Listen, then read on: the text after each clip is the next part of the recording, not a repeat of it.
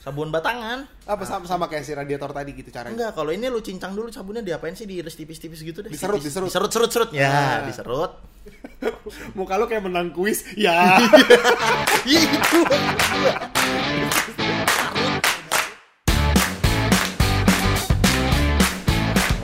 Kita lagi beda tempat rekaman nih. Jadi kalau misalnya ada suara masuk, suara motor, suara ondel-ondel, suara jerapah.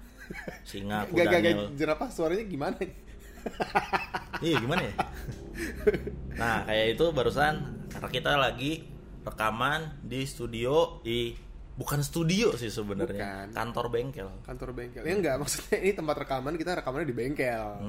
Gitu. Karena kita lagi dapat support dari salah satu bengkel teman kita, Garasi CNP, yang letaknya di daerah Cikunir, Jatiasih. Kita boleh pakai nih. Untuk CNP itu apa? Car is a new pink. Iya, kalau misalnya lu pada mau tahu, lu buka YouTube-nya aja. YouTube atau Instagram-nya ada ya? Teman gue cewek-cewek tuh, hobi mobil. Oke. Bill, hari ini kita mau ngebahas apa nih, Bill? Ngebahas seputar sayur-sayuran lah ya. Sayur-sayuran, umbi-umbian ya. Dasar lu monokotil. Kita kan channel yang berwawasan luas, jadi nggak hanya mobil melulu yang kita bahas. Hanya mobil, ujung-ujungnya juga mobil. Oke, gimana kita kalau ngebahas ilmu-ilmu sesat dalam permobilan? Gimana? Lu mau nyantet mobil orang? Ilmu sesat saat darurat, asik. Oh, ini maksudnya ngakal-ngakalin mobil rusak nih. Lu tahu Mac Gyver kan? Nah, zaman dulu tuh Mac Gyver tuh kan jago banget ya, ngakal-ngakalin sesuatu hal gitu ya. Itu yang filmnya di pantai pakai baju renang oranye itu. Itu Baywatch, Pak. Oh, lain nih. Yang ada Pamela Anderson. Iya. Udah apa kabar tuh orangnya? Ini materi. Oh iya. Oke, tadi apa? Ilmu sesat. Jadi gini, misalnya kondisi lo lagi di perjalanan, terus mobil lo atau motor lo mengalami sebuah kerusakan yang lo harus menangani itu secara cepat. Gitu loh. Ini bicara di tengah jalan, gak ada bengkel, gak ada pertolongan. Terus alat-alat lo seadanya, ya gak mungkin lo ganti spare part di tempat. Pernah gak lo ngalamin? Pernah. Contoh? Contohnya, gue lagi touring. Waktu itu mobilnya Mercy Boxer ya. Tiba-tiba mogok. Cek, pompa bensinnya panas. Oke. Fuel pumpnya panas nih udah kurang, karena mampet atau gimana? Perjalanannya lo waktu itu lumayan jauh, udah habis kena macet. Gue tuh lagi di daerah Ciamis. Gue nggak bawa tools yang lengkap sama replacement partnya, part penggantinya.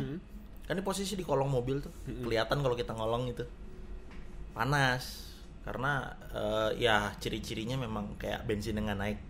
Berebet gitu kan habis itu mati lah, kayak tiba-tiba gas lu hilang gitu kan. Iya. Gue ngakalin pakai apa coba, karena gue bingung ya kan. Gue ke warung cuy, gue beli aqua dingin terus gue bolongin pakai paku, gue mungut tutupnya, gue bolongin jadi nggak gue buka. Ini gua botol bolongin. Aqua yang 600 ml gitu. Iya, aqua botol bilang dingin. Tutupnya gue tusuk pakai paku, bolong setitik tuh kan, gue siramin cuy ke pompanya. Oh, lu langsung dinginin dengan cara kayak gitu. Yeah. Oh, buat nurunin suhunya. Manjur. Oh iya, manjur. Hidup lagi mobil. Ya, tapi enggak bisa berlaku di semua mobil, cuman yang ya mungkin kebetulan emang karena kepanasan waktu itu, ya udahlah gua ngambil shortcut-nya itu aja. Gua bingung mau minta tolong siapa. Nah, tapi kan biasanya kayak gitu-gitu memang harusnya sudah diganti kan. Ya, emang harusnya waktu itu udah diganti, udah lemah gitu. Cuman ya nggak tahu ya, barang elektronik kan rusaknya suka bilang-bilang ya kadang-kadang ya dari jauh-jauh hari. Ada reminder gitu. Nggak ada reminder. Ngirim WhatsApp ke gue, Pak saya mau rusak gitu. Nggak ada. Nah gue pernah kejadian juga, tapi ini di motor men. Kejadian bukan di gue, tapi gue nolongin temen gue. Dia itu sekitar jam 11:30 malam ngontek gue. Yo, lo bisa tolongin gue nggak? Gue pecah ban. Dia itu pakai Vespa Excel dengan wah keluar dong airnya. Itu mau melahirkan ketuban itu Pak. Oh, pecah ketuban. Oh, ban. Oh ya. Enggak pakai ketu. Iya. Gue dengernya ini doang, ada ban-bannya tadi. Lanjut aja. Nah, si namanya Fatak. Nah, si Fatak ini ternyata pecah ban, dia pakai motornya Excel ring 10. Nah, waktu itu oke, ya udah gue susul lu di mana. Posisi gue waktu itu lagi di Galaxy Bekasi. Ngomong-ngomong Vespa pecah ban, Vespa itu kalau bannya kempes tau gue enggak bisa didorong ya. Gak bisa, kayak dorong kebo asli. Nyeret. Berat banget ya. Dan di posisi saat itu dia lagi di daerah Jonggol Cariu situlah. Arah Cianjur. Iya, tahu kan? Jauh banget. Dia lagi mau dari Bandung mau arah ke Jakarta. Dia pecah ban, dia ngontek gue. Sedangkan posisi gue lagi di Galaxy Bekasi. Ya kan? Wah, lu, gue tanya lu lagi pakai Vespa yang mana, Bang? Gue lagi pakai Excel. Waduh, Excel pajaknya hidup apa enggak, Bang? Gue tawar dong. Enggak juga. Kilometer berapa? Enggak. Tangan ke berapa? At the end of the day gue bayarin juga sih. Jadi caranya gitu, tolongin dulu. Cara ceritanya bukan itu. Nah, jadi karena gue nggak punya stok barang, gue nggak punya stok ban ring 10 karena Vespa gue di saat itu kebetulan lagi ring 8 semua, super VBB dan lain-lain lah. Nah akhirnya yaudah gue susul deh Bang. Sepanjang perjalanan dari Bekasi sampai ke Jonggol Cariu sana, itu nggak ada bengkel Vespa yang ngejual tambal ban gitu. Nggak ada, baik ban dalamnya maupun apalagi ban luarnya. Oh kan? Ban dalam Vespa ya. Ini pecah ban dalam atau ban luarnya? Ban luar. Dia nggak tubles kan ya? Nggak tubles. Oh, jadi ban luarnya robek, ban dalamnya udah kayak gitu. Oh, iya. Ya sudah, akhirnya ya udah gue susul dulu deh. Sampai sana itu sekitar jam 2-an, jam 2 pagi lah. Kan nggak ada apa-apa main di sana. Agak hutan. Semi hutan lah gitu kan. Jadi di saat itu yang gue lakukan adalah gue nyari spanduk. Di situ lagi ada banyak spanduk-spanduk yang dipajang gitu kan. Oh. Itu gue copot-copotin spanduknya, terus ada rumput-rumput kering gue ambilin, sampah-sampah gue ambilin, gue masukin. Temen lu masih hidup? Hah? Lu samperin temen lu masih hidup? Udah dilalerin. Oh, udah dilalerin. Mati dong. Udah dilalerin sih. Nah, akhirnya gue ngakalin si ban itu, gue masukin sampah-sampahan tadi. Jadi bagian sisi luarnya gue lapisin dengan spanduk dulu. Spanduk, abis itu gue isi dengan rumput-rumput, plastik-plastik, sampai itu benda-benda yang bisa lo temukan gitu. Buat ganjel, gantiin anginnya. Oh gila. Akhirnya kan dia kan Vespa itu kan velgnya 2 pieces kan. Oh iya, dia ngejepit banget gitu. Jadi ya, 1 pieces udah terpasang, masukin barang-barang itu semua, sampah-sampahan itu, baru masuk dipres lagi sama pieces yang satunya. Baru dibaut deh tuh, pakai baut 13 waktu itu. Ya, udah ngepres, udah mau enggak mau pasang dulu deh. Nah itu baru si Vespa aja bisa didorong, bisa jalan. Lu jalan guluk. Iya, geo. Pasti kan dalamnya kan nggak rata, ada yang padat, ada yang longgar. Ya gitu, tapi sebisa mungkin gue padetin kan, gue padetin dengan si kunci busi atau apapun yang adalah obeng, gue padetin kayak gitu. Wah gila itu baru denger gue. Ya mau nggak mau gitu loh, asal ini motor bisa bergerak dulu. Iya. Sampai intinya dia nggak, bannya nggak ngelipet gitu kan, kehabisan angin. Gitu. Kalau dia ngelipet kan dia ngeganjel ke mepet banget sama per belakang kan. Iya. Jadi di situ dia nyangkutnya. Kalau bannya udah terbentuk agak normal, setidaknya dia bisa bergulir dulu lah. Itu kejadian udah lama sih, tapi setidaknya nolong. Gitu, bisalah nolong. Nah, terus ahli juga ya bercocok tanam. Gua enggak nyangka. Ya lu masukin rumput ke situ, terus tumbuh enggak rumputnya? Ya enggak, tapi di saat itu ya akhirnya gue bermalam di situ. Keluar akar nggak dari bannya? Enggak, Pak. Belum gue kasih urea soalnya. Kalau gue kasih urea tumbuh kali. Besok gue panen. Nah, akhirnya gue tungguin sampai pagi. ada bermalam di sana lah, di warung tutup gitu ya. Sampai pagi baru gue nyari bengkel lah di area sana untuk beli ban. Oh, kayak gitu. Gokil. Ngomong-ngomong, banyak banget sih yang gue temuin. Gue sempat browsing internet sih. Apa tuh? Soal itu ngakal-ngakalin, dan banyak yang gue temuin aneh-aneh. Ini nggak tahu bener, nggak tahu nyeleneh ya. Contohnya kayak ini, ketika minyak, misalnya lu kehabisan minyak rem, misalnya bocor atau rembes, motor kurang atau mobil gitu ya. Kurang gitu ya. Itu katanya bisa diganti pakai teh tawar. Serius lu? Jadi teh tawar? Iya, air panas, lu seduh teh sampai bener-bener coklat, sampai kental gitu. Itu bisa katanya buat gantiin minyak rem. Gue gak tahu dan gue gak berani sih. Oh tapi logikanya sih emang iya ya. Tapi gini, itu kan bukan minyak rem ya, brake fluid ya. Dia kan water base. Bukan ya, minyak ya, water base. Water base ya. Kalau misalnya diganti dengan air teh, menurut gue sih masih oke. Cuman yang perlu diperhatikan adalah gini, minyak kita bilangnya brake fluid ini punya titik didih. Oh jauh. Berapa derajat? Jauh. Dia ya bisa kan? Bisa 300, bisa mungkin ya. 200 sekian atau 300 derajat lah. Karena kan dia nantinya akan mendorong si piston yang ada di kaliper, betul ya? Jadi, iya. Ya kan? Nah, itu hidrolis kan, lah. Itu. Hidrolis dia kan akan menerima panas dari situ. Nah, mungkin itu bisa dilakukan tapi tidak dengan misalnya lo dipakainya dengan kecepatan tinggi akhirnya ya mendidih. Kinerja rem lo kan juga. Ya iyalah jangan. Akhirnya mendidih tuh sih. Enggak. Kalaupun lo lakuin, kita bukan ngajarin nih. Sekali lagi disclaimer, kita bukan ngajarin. Jadi kalau mau lo coba-coba sendiri di rumah, tanggung sendiri akibatnya. Ya ini ya sesuai ini, judulnya sesat. Ya, ilmu sesat saat darurat, jangan, cuman jangan. bukan berarti ini solusi jangka panjang. Enggak. Buat darurat-darurat aja. Nah itu ART itu gue sebenarnya pernah dengar tapi gue belum pernah melakukan. Tapi secara logikanya oke, bisa dilakukan. Tapi jangan sampai lu berkendara dengan kecepatan tinggi, akhirnya lu ngeremnya juga ada hard brake-nya. Akhirnya penguapan si tehnya itu lebih cepat gitu. Enggak ada ini juga sih kayaknya sih bakal bikin mungkin metal-metal yang di situ pada karatan kali ya. Iya enggak sih? Kena air kayak exhaust air gitu. Teko aja kan kalau sering buat apa ngerebus teh juga berkerak. Ya kan kita enggak bicara gitu ya. Nah, iya. Darurat. Iya, darurat ini darurat sih. Ini gini, misalnya memang berfungsi gitu, memang bisa akhirnya pada akhirnya motor atau mobil lu bisa ngerem. Ya bawa ke bengkel terdekat deh, lu kuras lagi gitu. 2-3 kali deh sampai airnya benar-benar habis. Karena gue sangat tidak merekomendasi sih ada air di situ. Cuman tehnya ada tips khusus nggak Bil? Kalau teh yang seperti apa? Teh jasmine atau slimming tea atau teh tarik sih kayak paling bagus. Teh tarik ya. Pak, anget ya kalau bisa dikuras. Iya. Sampai bengkel, bang tolong dikurasin dong, tadangin pakai gelas. Iya. PA lo. Oke. Terus ada lagi yang gue pernah denger Bil. Kalau tadi soal brake fluid diganti dengan cairan teh kental ya, teh tawar jangan teh manis. Lagi ngomong jorok. Kental. Nah, ini soal radiator yang bocor. Radiator bocor itu katanya bagian kebocorannya itu ditambal dengan cara lu menggosok-gosokkan pisang. Ya, tapi yang gue tahu itu adalah pelepah pisangnya atau mungkin kulit pisangnya untuk mendapatkan si getah pisang. Jadi ketika digosokkan di bagian yang retak atau apa yang bocor halus, setelah itu mobil dipanaskan kembali, itu akan mengeras si lapisan getahnya itu. Gue belum pernah jadi nyobain. Jadi bisa nolong katanya sih. Ya. Katanya sih. Ya nggak tahu ya.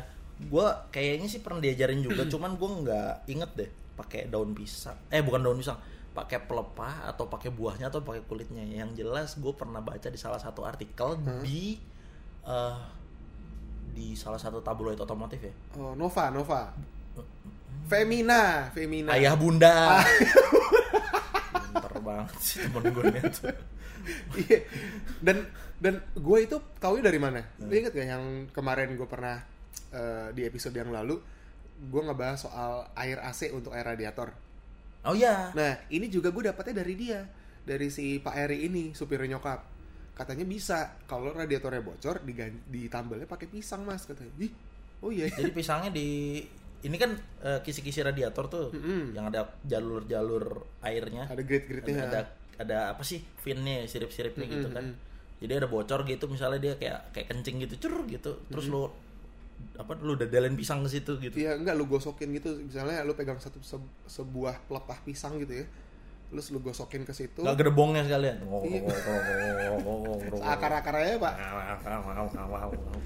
Ya kayak gitu, akhirnya nanti pisang goreng bisa nggak? Pisang goreng bisa, nambel mulut lo tuh. Itu okay, pisang lanjut. Tapi mungkin kalau misalnya ada diantara pendengar kita yang pernah nyobain, komen aja. Komennya di mana kayak lo komen? Oh nggak ada kolom komentarnya ya? Kita kan bukan channel YouTube. Bukan. Oh terus ada lagi, gue pernah baca di salah satu di tabloid yang tadi gue sebut tuh. Bukan ayah bunda lo gue tampol. Bobo ya, iya. Terus tangki bensin bocor bisa ditambal pakai sabun. Sabun apa? Sabun yang dimakan tikus deh tuh. Sabun batangan. Sabun batang. Jadi lu apa sama kayak si radiator tadi gitu cara itu? Enggak, kalau ini lu cincang dulu sabunnya, diapain sih? Diiris tipis-tipis gitu deh. Dirajang. Di iris tipis itulah. Gue nggak ngerti bahasa permasakan deh. Dirajang kayak diiris-iris gitu loh, makanya diserut-serut ya, diserut. kan jadi kayak muka lu kayak menang kuis ya. Itu maksud gua. Parut ya, diserut diparut ya gitulah pokoknya. Kenapa jadi bahas itu sih? Terus pokoknya jadi tipis-tipis gitu, jadi kayak setengah serbuk-serbuk tapi yang lapisan-lapisan tipis gitu. Nah yang tipis-tipisnya itu tuh, yang udah diserutnya itu lu tempelin ke bagian yang bocor. Lu bubuhkan di situ, lu ratakan. Tempel-tempel dah tuh. Puk puk puk puk gitu ya. Puk puk puk blepok, terserah bunyinya kayak apa juga. Urusan lu bukan urusan gua. Bikin nah, kesel. Itu logikanya gimana itu kok bisa?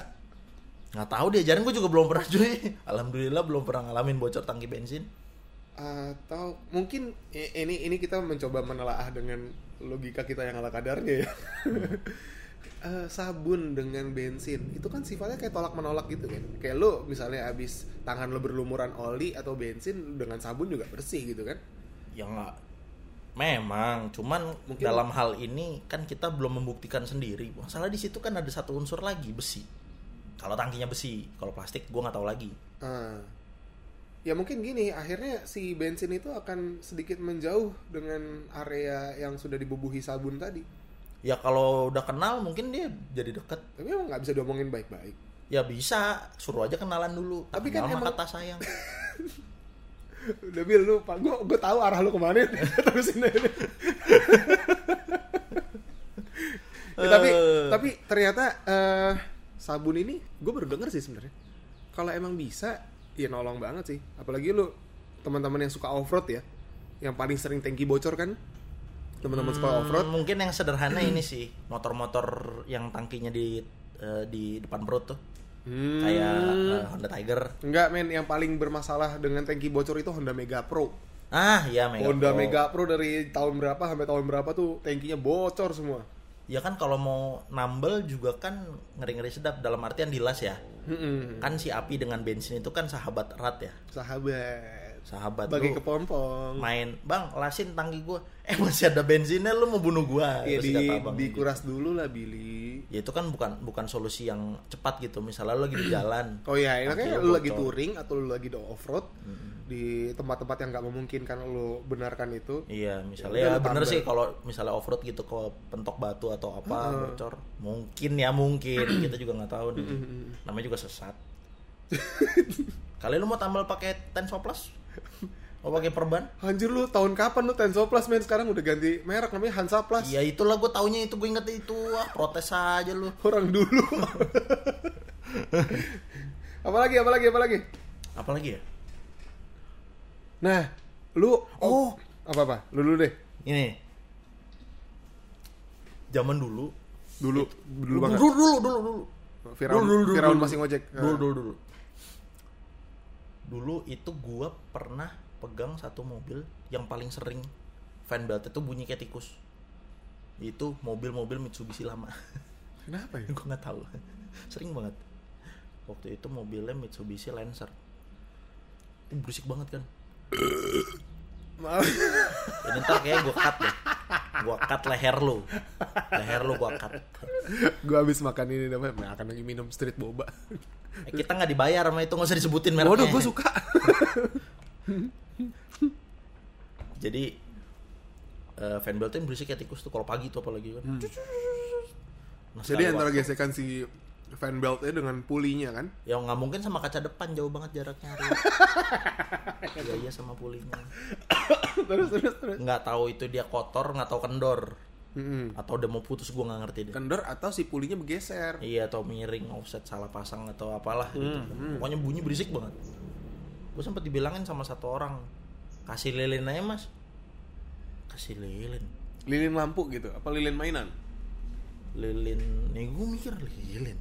Kasih lilin. Terus mobil suruh ngepet. Masa disuruh ngikutin lu Bir? Baskomnya mana? Ya kan? Kok baskom sih? Repot lah. Kok ngepet pakai baskom sih? Lu babi ngepet apa tuyul? Tuyul tuh mainan. Pakai baskom apa sih? Tuyul. Oh tuyul ya? Iya mainan yuyul. Bukan babi ngepet lu. Apa? Bukan babi ngepet pakai baskom. Bukan. Orang gue pernah kok. Oh iya. Tuyul saya kan berapaan sekarang? Goblok. Iya dikasih lilin yang buat penerangan itu loh. Lilin lampu. Nah itu diapain? Itu digesekin aja ke itunya, ke beltnya. Bagian bawahnya yang bersinggungan sama puli. Iya, pokoknya bagian bawahnya. Jadi nggak ngegrip dong. tapi hilang bunyinya. Oh, justru karena itu melumasi kali ya. Karena itu melumasi si antara. Tapi nggak lama bunyi lagi. Solusi 15 detik gitu. Habis itu bunyi lagi. Habis itu gua segala cara gua coba. Kasih air. Bunyi hilang. Bunyi lagi. Bunyi lagi. Kasih minyak. Copot. Melepas. Licin terus lepas. Ya mungkin kalau penalarannya sih si lilin itu akan ini melubrikasi antara si dia ngasih lapisan di itunya ya, supaya nggak berdecit gitu loh. Kayak ban kalau apa sih orang ngepot-ngepot gitu ya. Ban sama aspal gitu. Jadi dikasih lapisan supaya dia nggak bunyi gitu. Tapi jangan kebanyakan juga sih. Kalau dikasih lapisan itu kan si fan belt itu sama pulinya kan harus nge-grip dia supaya bisa muter. Kalau licin ya dia kan lost grip. Lolos, yang ada pulinya diam, dia beltnya muter. Gerak terus. Atau ya si puli dari mesinnya gerak terus, dianya diem. Nggak, solusi terbaik sih ganti fan belt atau pastikan itu kondisi dikencengin dengan baik gitu. Tensionernya dicek kalau dia kendor sendiri. Nah, biasanya di mobil-mobil lawas tuh kayak yang sering kejadian di Jimny, di Katana, dia itu pegangan tensioner kan tipis tuh. Nah, si tensionernya ini si apa namanya ya, tensioner apa alternator atau apa, dia itu miring posisi asnya. Ya bisa juga karena miring pulinya. Nah itu menyebabkan si akhirnya ada bunyi-bunyi yang keluar. Nah terus men, ini kan kita lagi ngomongin soal ngakal-ngakalin kan. Nah ini bagi beberapa showroom-showroom nakal, oknum nih ya, nggak semua. Nah ini banyak yang suka ngakal-ngakalin, mau showroom mobil kayak mau motor kayak, banyak yang suka ngakal-ngakalin. Contohnya apa? Salah yang paling mesin berisik. Mesin berisik itu soalnya mesin berisik itu supaya halus, supaya adem. Kalau enggak mesin olinya diganti oli yang benar-benar. Oh, gua tahu. Sayanya tebel, sayanya kasih tebel. Kasih pisang. Pisang lah. Benar-benar iya, pisang lah. Pisangnya dilolotin masuk ke dalam ini mesin. Ya. Masukin dari itu oli ya. Itu dipotong-potong dulu atau dikerik, iya, diserut, di jus blender. Ya nggak tahu lah ya, pokoknya katanya sih dimasukin pisang. Jadi pisang goreng bisa nggak? Pisang goreng lagi. Molen kalian. Nah ini kejadiannya gue tahu ini dari zaman gue SMP. Temen gue satu bengkel kebetulan waktu itu di daerah Kranji, Bekasi situ. Dia habis beli motor Yamaha Crypton. Yamaha Crypton. 2 tak zaman dulu. Crypton atau apa ya? Pokoknya yang udah 4 tak. Crypton 4 tak. Cryptocurrency. Bukan, pokoknya Yamaha jadul tapi yang kayak model-model Vega gitu tapi luar. Taruh lo iklan motor lewat. Ya, ngelapotnya Purbalingga. Nah, nyinyir aja. Nah, bagus Purbalingga, udah kualitasnya bagus. Iya. Yeah. Nah, itu mesinnya itu halus banget. Tapi kok kayak gak enak, terus kopling selip segala macam deh. Banyak kejadian-kejadian yang akhirnya akhirnya dibongkar lah. Olinya nggak netes, Bil. Olinya nggak netes. Terus? Tapi pas abis dilihat loh, kok ini kayak gemuk atau apa gitu loh. Oh, akhirnya, maksudnya dia kayak ngejel gitu. Ngejel. Akhirnya mesinnya dibongkar, kelihatan. Nah, diagnosanya ini bukan oli doang. Ini kayaknya dicampurin sesuatu. Nah, si mekanik bengkelnya bilang, ini kayaknya ditambahin pisang nih, ini akal-akalan lama nih, dari dulu udah ada kayak gini nih. Jadi dia buat mungkin buat ngisi celah-celah yang udah mulai aus gitu ya. Boro-boro masuk celah kecil, Bil, itu kan pisang tebel. Ya paling nggak kalau dia didorong sama bagian dalam mesin itu jadi bubur gitu kali, yes. Dia meredam bunyi, tapi akhirnya menghancurkan juga. Ngancurin mesin, terutama yang paling cepat kalah itu ya bagian head. Ya semuanya sih. Iya, kopling itu parah. Pokoknya itu salah satu trik jahanam zaman dulu ya, nggak cuma mesin sih, kayak gearbox juga bisa. Kecuali gearbox matic ya. Iya. Trik Gardan bisa banget. Bisa kan sang raja itu gitu. Zaman dulu sang banget Ambon. Sih. Kalau mobil sekarang tuh dia kan mesinnya udah kecil-kecil ya. Maksudnya secara kapasitas kecil juga, rongga dalamnya kecil-kecil juga. Kalau diakalin kayak gitu, nggak usah nunggu mobil kejual. Bentar juga jebol pasti mesinnya. Kayak misalnya mobil VVTi, Avanza gitu misalnya, kan dia kan si VVTi itu kan butuh oli buat dia kerja, si variable valve timing itu. Iya, kalau misalnya itu nggak kepenuhi ya mesin udah pasti langsung berisik atau nggak ada tenaga atau langsung rusak mungkin.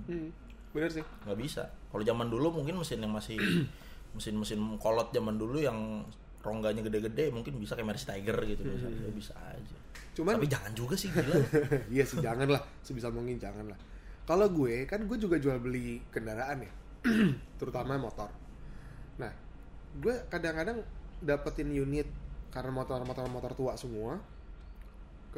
Dapetin unit yang speedometernya itu udah mikanya udah retak-retak. Iya kan? Nah, ini gue kasih tahu orangnya bahwa ini speedometernya sudah retak, mikanya udah retak, tapi gue bisa akalin supaya ini terlihat samar-samar. Nah, jadi si mika speedometernya ini gue lapisin dengan oli. Misalnya Vespa gue nih, nggak, Vespa gue sih alhamdulillah sehat lah ya. Vespa dagangan gue beberapa dulu, sekarang lagi kosong. Nah, si speedometer ini udah ada retak-retak rambut lah. Nah, terus nih gue kasih tahu caranya. Ke orangnya gue bilang, nih gue kasih tau caranya supaya retak-retak rambut ini terlihat samar. Nah, itu gue tetesin dengan si oli samping. Gue tetesin oli samping di mika speedometernya. Abis itu gue usap pakai jari. Ngaruhnya apa? Dia nutupin si retak-retak itu.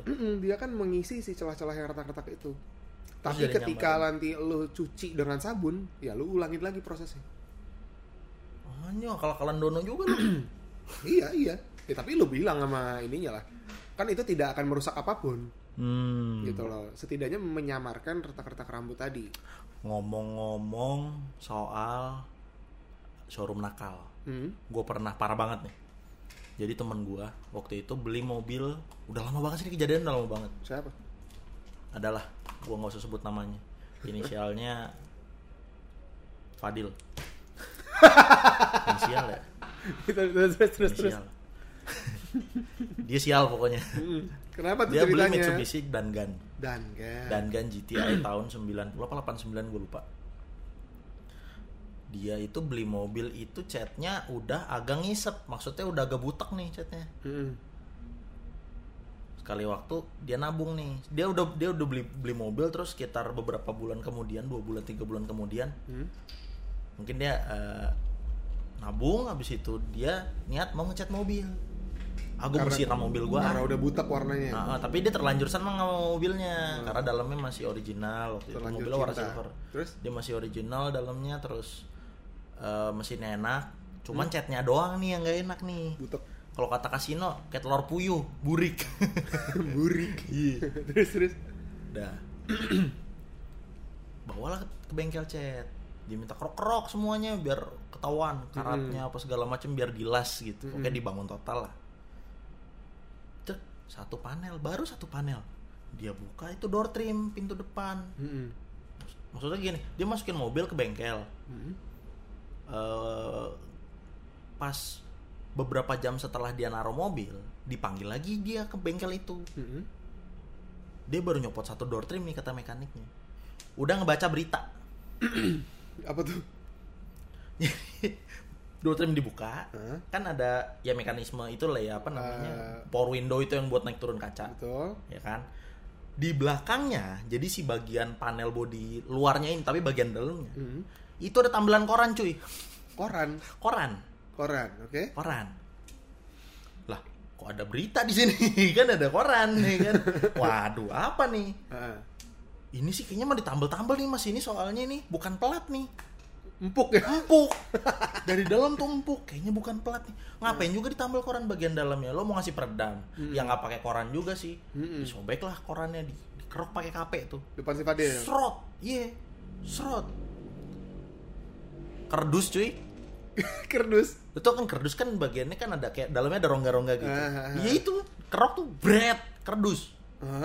Nah lu, kerdus. Akhirnya dibobol, cuy. Bro, bolong pintunya. Dih. Jadi pelatnya? Jadi tuh mobil pernah keropos, keropos di pintu gede. Harusnya kan dipotong ya, dipotong, bagian yang keroposnya itu dipotong. Kalau memang restorasi kan biasanya dipotong bagian karatannya, diganti plat baru yang udah dibentuk sama, yang kayak dipotong gitu kan. Tapi ini enggak, udah karatan bolong, dari dalam ditambal pakai si apa namanya? Kardus. Terus didempul langsung. Abis itu luarnya didempul, langsung dicet. Gila. Sarap kata. Apak banget. Dan itu nggak cuma satu bagian, ada jadi ada beberapa bagian di bodinya. Itu sih ketendang kaki juga jebol itu. Disenderin aja bisa bolong mobilnya. Iya, langsung retak. Jadi kekuatannya cuma di dempul doang. Jadi si kardusnya itu buat ngelapisin, buat nahan dempulnya lah. Buat ngecor dempulnya gitu loh. Jadi mal-malan si dempulnya kan. Iya, wow, abis tanyain, udah tuh mobil pada bolong-bolong. Ya gimana dia beli mobil saya kan, nggak mau komplain ke showroomnya juga nggak ada bukti gitu kan. Iya. Ya udahlah. Ya udah akhirnya dibangun sama dia, banyak habis itu dipakai sih mobilnya, cuman dengan kesel lah gitu. Kita tahu dari luar mulus. Nah, itu berarti ya kita harus lebih teliti untuk beli-beli mobil-mobil kayak gitu. Ya walaupun kita nggak bisa ngintip ke dalam door trimnya juga sih, kayaknya agak berlebihan gitu kalau kita minta buka door trimnya. Kalau gue ngecek mobil sebisa mungkin gue kelilingin semua deh, dari apron sampai ke belakang sampai bagasi. Ya maksudnya kalau misalnya kayak orang-orang yang terlatih gitu kan. Jadi ketok-ketok biasanya dup-dup-dup, wah ini dempul nih, wah ini kaleng nih gitu-gitu ya. Gue juga gak begitu ngerti kan. Tapi kalau kayak gitu cuy, lu gimana bedanya nih sama dempul yang gak ada kaleng? Dalamnya kardus.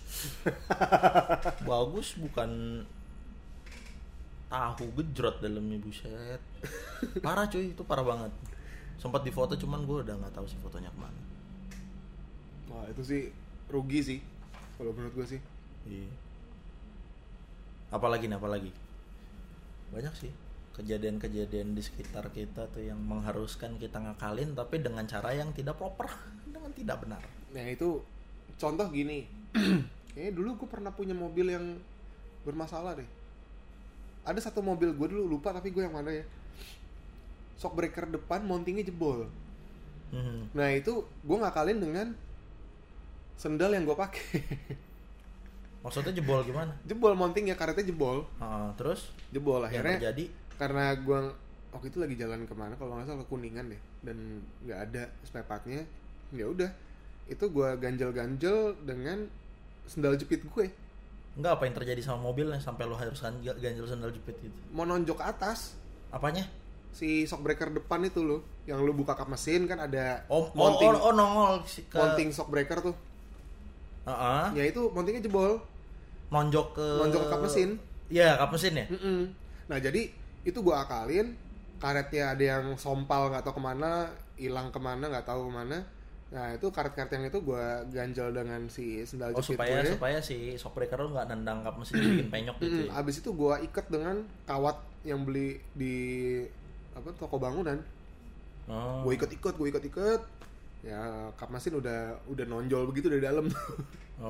Cuma itu gue ikat-ikat, karetnya gue ikat-ikat di situ sampai bisa berjalan lah. Akhirnya ya udah gue jalan pelan-pelan. Tapi geblek sih itu yang tadi gue bayangin geblek juga sih yang tadi lu ngisi ban Vespa pakai sampah-sampah itu tuh, pakai rumput-rumput. Masih kebayang sih, wah anjir. Ya karena nggak pernah kepikiran sih, tapi karena udah terbiasa di jalan dan harus punya solusi praktis, ya udah apa yang bisa dilakuin dulu aja. Iya. Gitu ya, kalau karena yang soal mounting shock breaker depan itu gue pakai mobil kan, jadi udah nggak pakai alas kaki sementara, nggak apa-apa gitu loh. Nah, habis itu akhirnya gue beli sendal lagi sih. Gue pernah sekali lagi. Ini bukan ngakalin sih, tapi lebih kayak penggunaan starter yang salah. Maksudnya? Jadi entah gimana gue rada lupa waktu itu kondisinya. Gue nolongin teman gue, tapi gue juga lagi abis pikir gitu, bukan lagi nggak bisa mikir atau gue kehabisan ide gitu lah. Jadi posisinya mobil itu koplingnya jeblos, maksudnya mobil manual tapi koplingnya nih rusak, ngelos gitu master koplingnya atau apa? Iya waktu itu master koplingnya, atau kalau misalnya di mobil lama tuh kabel koplingnya putus. Kabel slingnya putus. Nah, jadi dia nggak bisa masuk gigi. Sementara mobilnya harus dinaikin ke, pokoknya posisi jalannya nanjak, dan ini mobil nggak bisa mundur ke bawah, harus maju ke depan. Gimana caranya? Mau didorong? Waktu itu gue cuma berdua, nggak kuat. Ya udah, akhirnya kan mobil manual itu kan kalau mau masuk gigi, kondisi mobil itu kan harus injek kopling. Ya udah akhirnya mobil gue matiin, gue rem, gue masukin gigi ke satu. Sambil starter biar jalan ya, maju, loncat, akhirnya nggak hidup nggak sampai hidup karena kan nggak bisa direm lagi, nggak bisa berhenti lagi. Oh iya, jadi mau starter buat iya, starter iya, nggak dikit-dikit pakai starter, menggerakkan mobil dengan dinamo starter iya. Kan wah itu nggak boleh sih, bisa jebol dinamo starter atau aki lo abis lah minimal. Tapi gue pernah ngalamin kayak begitu, itu gue lupa detail kondisinya gimana. Mobil harus naik, harus maju ke depan aja beberapa meter gitu. Tapi gue nggak bisa dorong karena gue nggak kuat. Ya udah gitu aja caranya, ya maju lu bisa. Untung aki lu kuat, men. Kalau aki lu nggak kuat, udah habis. Itu mobil orang, gue jadi tega. Gue pernah juga kejadian, kalau lu kan kabel sling kopling yang putus. Gue kabel gas gue putus. Waktu itu gue pakai Jimny. Jadi gue mau berangkat ke, waktu gue lagi tinggal di Matraman, gue mau berangkat ke Metro TV. Lewat flyover Kemanggisan. Oh, Pantaman Anggrek. Flyover situ, mau naik situ. Depan ini dong. Apa namanya? Kok Palmera sih? Apaan? Iya pokoknya Kemanggisan situ lah. Flyover Kemanggisan dari Tanah Abang tuh. Gue mau naik. Oh, Sleepy Jaya. Sleepy Jaya. Nah, di situ gas gue putus, men. Kabel gas gue putus linknya. Akhirnya ya udah berhentilah gue di tanjakan si flyover itu. Nah karena putusnya di tengah, kabelnya pendek banget kan. Oh ya udahlah, gue copotin semua. Nah di dalam, ya karena sering jalan-jalan kemana-mana, ada tali lah di bawah jok kiri gue. Nah tali rafia, gue ambil tali rafianya, gue iketin ke si pemutar skep karburator itu, yang penariknya itu. Gue iketin di situ dan gue ngegasnya pakai tangan. Jadi talinya dari si Mr. Bean. Ya, talinya. Lu enggak naruh jok di atas. Jadi tangan gue satu keluar nih karena talinya cukup pendek kan. Jadi ya udah, gue ngegasnya pakai tangan. Gue tarik-tarik itu kayak orang main layangan, gimana sih cara nariknya gitu loh. Anjir. Nah itu. Bisa sih. Gue enggak, tapi itu berat banget ternyata, men. Beda sama karena kaki. Karena kan kalau di kaki kan lu engkol jatuhnya. Ada tuasnya kan. Ada tuasnya, jadi menteng. Apa sih kalau bahasa fisikanya ada pesawat sederhana ya kan sistem itu kan. Tuas. Iya, tuas, ada sistem tuas itu. Pengungkit, katrol, apapun itulah. Nah, katrol lu. Katrol itu, Pak. Oh. Nah, itu akhirnya sedikit bisa nolong lah. Tapi lagi-lagi ini harus segera diperbaiki kan. Enggak bisa lu. Ya, gue sih sampai kantor kayak gitu sih. Nah, dari kantor baru gue minta sama driver kantor, kan ada di situ kan ada bengkel internalnya Metro TV dulu ya. Akhirnya dibenerin di situ. Ngomongin mobil sih, pengalaman lu lumayan banyak juga sih untuk ngakal-ngakalin kayak gitu. Ini ngomongin cinta gimana? Lu diam aja lu. Ikut angkat bicara lagi. Ya, ini nanti kita bikin satu video khusus, satu recording khusus, satu episode kita bahas percintaan. Enggak, karena banyaknya gue yang diakalin. Udah. Pokoknya ntar saksikan di podcast berikutnya.